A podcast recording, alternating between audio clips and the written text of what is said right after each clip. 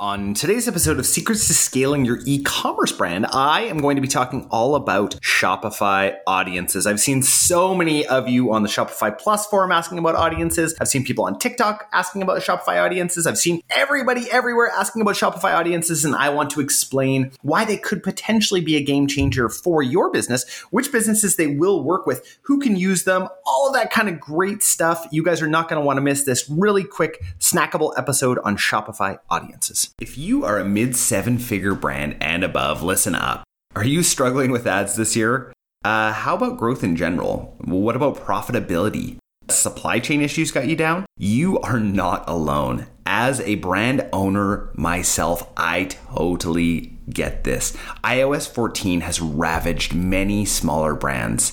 The good news our clients at Upgrowth and the brands that we own have not been touched. Don't get me wrong, we had to fight to figure out how to advertise effectively in a post surveillance ad world. But we learned some incredible lessons along the way, and we want to share some of those lessons with you. So go to www.upgrowthcommerce.com slash grow to apply for a free growth plan today so we can show you what is working in a post iOS 14.5 world. Again, that is www.upgrowthcommerce.com slash grow. Now, on to today's episode. Hey guys, Jordan West back with another episode of Secrets to Scaling Your E-commerce Brand. No, you did not hear that wrong. I was using staccato uh, as I was saying that. Anyway, if you haven't turned off this podcast yet, thank you, thank you, thank you for sticking around. We're going to be talking about Shopify audiences. I have heard about this beta for a long time. Shopify, why aren't you giving me the love and giving me the beta on this?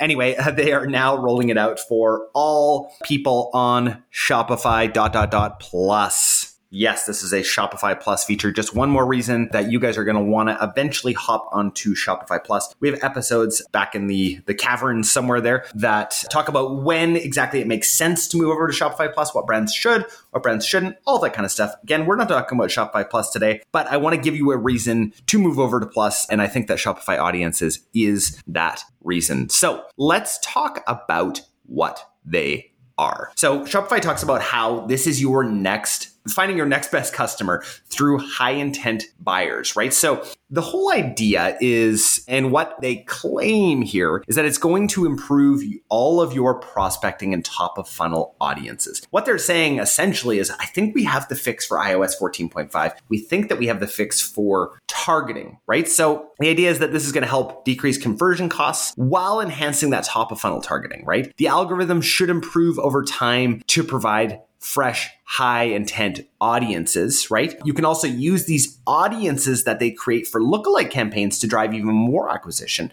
right? And then there's performance reporting based on those audiences that really only Shopify can get. So, how exactly does it work? That is the question that I have been getting from so many different people. We've done a ton of different research on this, and we've come to a couple of conclusions of how exactly Shopify audiences work. So, first of all, let's talk about the setup right? The setup is that they use aggregated conversion data around which people bought a certain merchant's products across all opted in merchants on Shopify to create a custom audience for a given merchant's product. What the heck does that mean? Basically, they are using your competitors' data all across Shopify. Now, remember, there are hundreds of thousands of stores on Shopify, and Shopify is using that data, then semi masking it somehow to actually be able to target those customers. So let's just say that I've got a, a, flamingo shirt and I'm going to, I want to create a custom audience for that flamingo shirt. So I'm going to type in Shopify audiences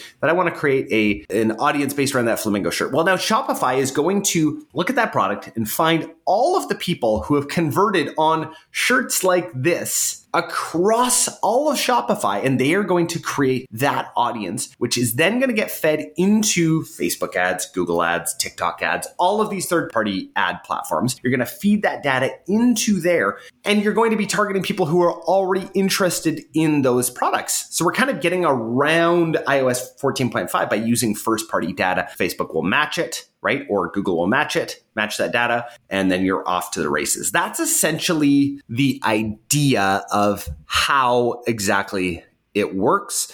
why it works. Now, we've been hearing all sorts of people online talking about, oh, it doesn't work for me. It doesn't work, you know, it didn't work in my particular use case. I totally agree. Guys, if you have a product that isn't really comparable out there, Shopify audiences probably is not going to work for you. If you are selling something that other people are selling, that other competitors are selling, yes, this will work for you. You need to be trying this now. Do not try just a couple of these audiences and then say that it failed. That's one thing I do not want to see you guys doing. Now, one thing that we're doing at Upgrowth Commerce is most of our clients are on Shopify Plus. You know, we, we work at Upgrowth Commerce with sort of mid seven figure and above brands. Most of them are on Shopify Plus, and we are slowly getting access to every single one of them and testing this out with them. So, guys, if your agency is not testing Shopify audiences or is not banging on your door to try and get Shopify audiences, they need to be. This is incredibly important for top of funnel prospecting, and I think will be um, just an essential part of the go forward campaign with a cookieless world, right? This is how we're going to be able to combat that. And I think that Shopify is doing an awesome job to be able to do that. Again, don't just try two audiences and then give up, guys. this is something that you want to try to do multiple times, try multiple different product offerings, try multiple different offers with it. And again, you need to be on Shopify Plus to do this. Guys, if you want us to take a look at your account at Upgrowth Commerce, we would absolutely love to do that. We are doing another series uh, as well right now on how to audit your own account. If you don't want to audit your own account, you want a third party, people that you hopefully can trust uh, to take a look at your account, please go to www.upgrowthcommerce.com slash grow and apply for a free growth plan right there. Guys, thanks again for listening. This was just a quick snackable episode. Hopefully something you guys can implement right away. I appreciate all of you and have a wonderful day. Hey guys, we hope you really enjoyed today's episode. Can we ask you a favor? Hit subscribe so that you never miss an episode and share this with your e-commerce store owner friends. We also love reviews. So, if you could leave us one on Apple Podcasts, that would mean so much to us.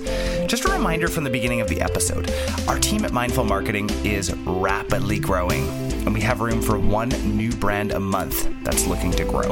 Now, before you apply, please note that we're only looking for businesses that are ready to scale and have the capacity and the inventory for a large influx of orders. This opportunity is only available to brands that have had at least one year of sales history and are ready for explosive growth. If this sounds like you, go to mindfulmarketing.co slash apply and start the process today. I hope you guys have a great week.